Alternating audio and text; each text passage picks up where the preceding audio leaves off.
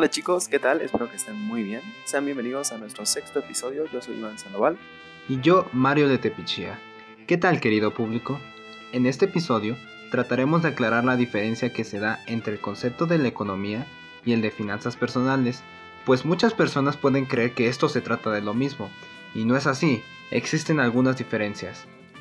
De hecho, y para lograr nuestro objetivo, primero estableceremos el concepto de economía y finanzas personales para luego establecer una diferencia. Hablaremos también sobre qué es la microeconomía, la macroeconomía y los fenómenos que estudia cada una y cómo afectan a nuestras finanzas personales. Así que quédate y descúbrelo.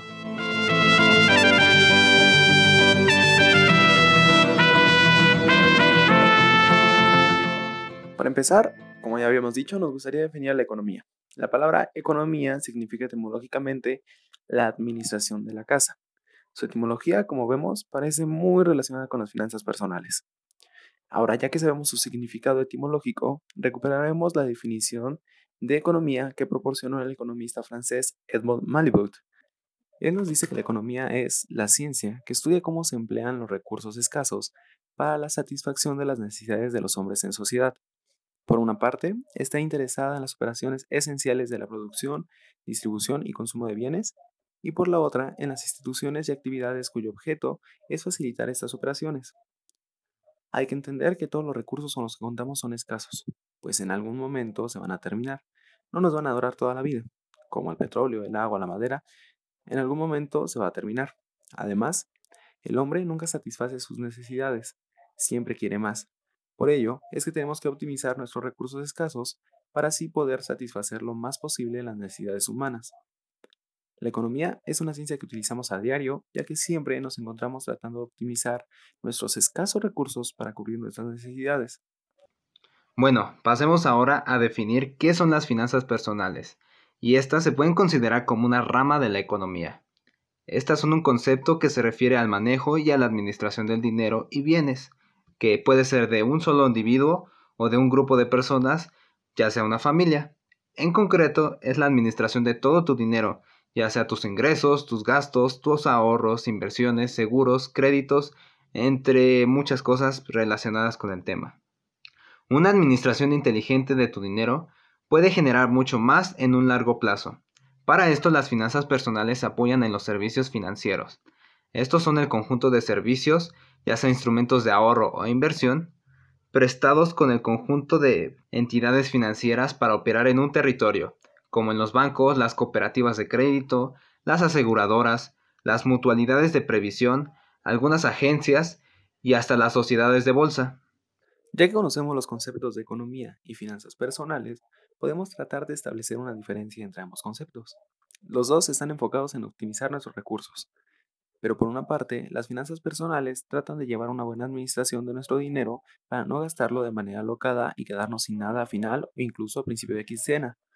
Y por la otra parte, la economía trata de optimizar los recursos, ya sean materiales o financieros, para que en la creación de bienes el proceso de esta creación sea más económico, utilicen menos materiales y sea más rápido producir, y también se interesa en estudiar los fenómenos que se dan entre productores y consumidores. Además, las finanzas personales están enfocadas en un solo individuo, una sola familia, y la economía estudia todo un conjunto de movimientos financieros que se da entre las empresas y las familias, como los actos de compra-venta, para así conocer el comportamiento de los mercados. Sí, esta es una diferencia entre ambos conceptos, y lo último que dijiste tiene una gran relevancia para la economía, en especial para una de sus áreas de estudio que es la microeconomía. Pero antes de entrar en material, creo que es necesario aclarar que el estudio de la economía se divide en dos áreas. Esta es la macroeconomía, que se refiere a todo el funcionamiento económico de un país, como una unidad o un conjunto de países como si fuera un todo por medio del comercio exterior. Y la microeconomía es de lo que vamos a enfocarnos en este episodio. Mencionaste algo al final, y es que las finanzas personales se centran en un individuo o en una familia, y esto es muy relevante para la microeconomía, porque ésta se reconoce por dos agentes primordiales. Uno de ellos es la familia, pero es considerada como la unidad básica, el átomo del sistema económico, porque toma decisiones para la asignación de recursos, como el nivel de ingresos, que es todo aquello de lo que ganas, la fuerza de trabajo, y son aquellas personas que trabajan y que pueden traer dinero hacia el hogar. También tenemos el segundo agente, que es la empresa o la industria, y esta es la unidad económica que produce bienes y servicios con base en los insumos, el trabajo, el capital, entre otros factores. Cuando nosotros, en nuestras finanzas personales, hacemos algún presupuesto para comprar algún bien o adquirir algún servicio, este bien o servicio lo adquirimos por medio de una empresa y esta relación de compra-venta que se tiene entre la familia y la empresa es lo que estudia la microeconomía, para así conocer el comportamiento que tienen los mercados de bienes y servicios, la oferta y la demanda de los productos, el comportamiento de los consumidores y también el de los productos, para que así se puedan crear estrategias más óptimas para la distribución de productos o servicios. Claro, amigo. También los fenómenos como la oferta y la demanda impactan en los precios de bienes y servicios y por tanto afectan nuestras finanzas personales. Para que entendamos mejor esto, voy a explicarles de una manera muy breve qué es esto de la oferta y la demanda. La demanda se refiere a las cantidades de un bien que el consumidor puede y está dispuesto a adquirir a los precios del mercado. Aquí la ley de la demanda nos dice que si el precio del bien o servicio sube, la, cantidad, de demandar baja, y si el precio del bien baja, la cantidad de demandar sube. Ahora, la, la, oferta se refiere a las cantidades de un bien que el productor puede y está dispuesto a colocar a los precios del mercado. Su ley nos dice que si el precio del bien sube, la cantidad de ofertar sube, y si el precio del bien baja, la cantidad de oferta también baja. Sabemos también que cuando la demanda de un producto es alta y su oferta es baja, su precio tiende a subir, y cuando la demanda del bien o servicio es baja y su oferta es alta, el precio tiende a bajar. Aquí, por ejemplo, tenemos una situación que se está viviendo en estos momentos de confinamiento. Como sabemos, el país está parado. Solo algunas actividades consideradas como esenciales están en funcionamiento. La producción de cerveza paró y debido a su poca oferta, pero alta demanda, algunas tiendas de conveniencia están aprovechando la situación para subir el precio de, este producto y se llega a encontrar una cerveza que estaba en 20 pesos a 40, casi 50 pesos. Esto no solo puede pasar con el producto como la cerveza, también puede pasar con otros productos u otros servicios.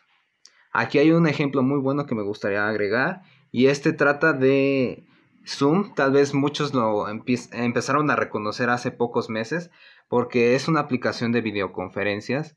Tiene poco tiempo que resale del mercado ya que como la mayoría de personas en sus trabajos o nosotros en las escuelas, estamos recibiendo conferencias o clases en línea a través de esa plataforma. Al parecer es mucho más cómoda que Skype u otros servicios similares. Y algo muy interesante es que el mercado o la, cantidad de clientes que tenía esta aplicación en el año pasado no rebasaba por mucho los 2 o 3 millones de personas eh, en el año. Pero con esta pandemia y en estos meses últimamente, este número aumentó de 3 millones a 200 millones de personas. Por lo tanto, esto entra en la, en la parte de demanda. La demanda de hacia esta aplicación creció demasiado, por lo que muchas personas querían usarla. Y la oferta, que en este caso es el soporte que da la compañía para que la aplicación sirva, pues no era tan grande porque nunca se esperaron que 200 de millones de personas empezaran a usar la aplicación instantáneamente, por lo que esto mismo provocó que la empresa tuviera que pues arreglar varios fallos, ya que con tanta demanda la aplicación empezó a fallar y esto provocó muchos problemas. Así que ese es un buen ejemplo para aplicar este, esta, esta teoría. Ahora, ¿recuerdan que habíamos dicho que las finanzas personales se apoyan en los servicios que ofrecen las instituciones financieras? Bueno, para aprender a usar estos servicios existe la educación financiera. Esta la podemos definir como el conjunto de conocimientos, habilidades y prácticas que son útiles para aprender mejor los conceptos y los productos financieros para la correcta administración de los ingresos que se obtienen, a fin de tomar decisiones mejor informadas. Su finalidad es tomar decisiones críticas con relación a los productos y a los servicios financieros que ofrecen las entidades financieras para transformar de manera positiva nuestras vidas.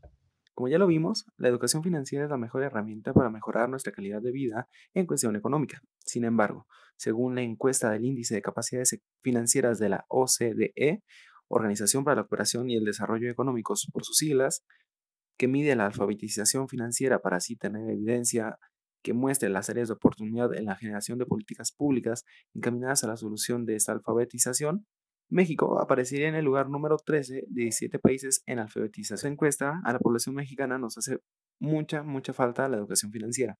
Sí, de hecho este es un tema bastante preocupante y por lo tanto eh, la CONDUCEF, que es la Comisión Nacional de Protección y Defensa de los Usuarios de Servicios Financieros, constantemente suelta convocatorias para que las personas puedan inscribirse en su página para cursar un diplomado de educación financiera.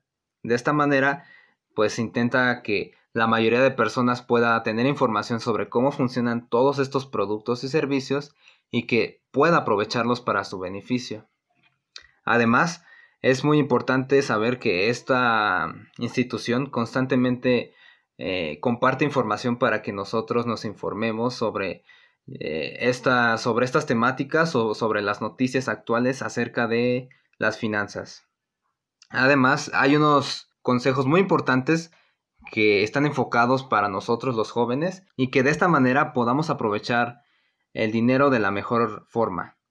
Estos son no gastes todo lo que tienes, ahorra mensualmente el 10% de tus ingresos, elabora un presupuesto donde veas cuánto es lo que tienes y cuánto es lo que puedes gastar, busca oportunidades de ahorro, genera ingresos extra por donde puedas y evita solicitar créditos de manera indiscriminada, ya que si realmente no es algo que te va a beneficiar a largo plazo, esto será una deuda que te saldrá muy cara al corto y mediano plazo.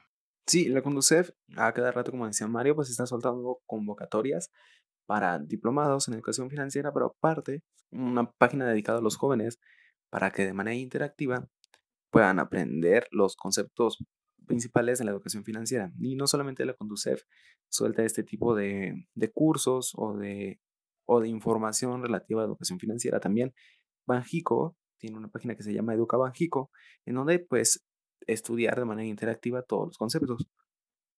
Y bueno chicos, hemos llegado al final del episodio. Esta vez el reto será que se encuentren atentos a las noticias de índole económica que surjan en los próximos días y traten de establecer una relación entre lo que está pasando y sus bolsillos.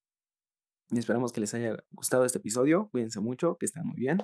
Bueno, tal vez este episodio no fue muy largo, pero esperamos que aún así les haya servido para empezar a diferenciar que estos dos conceptos, a pesar de llevarse de la mano, no son lo mismo. Y bueno, nos despedimos, nos vemos hasta la próxima. Bye.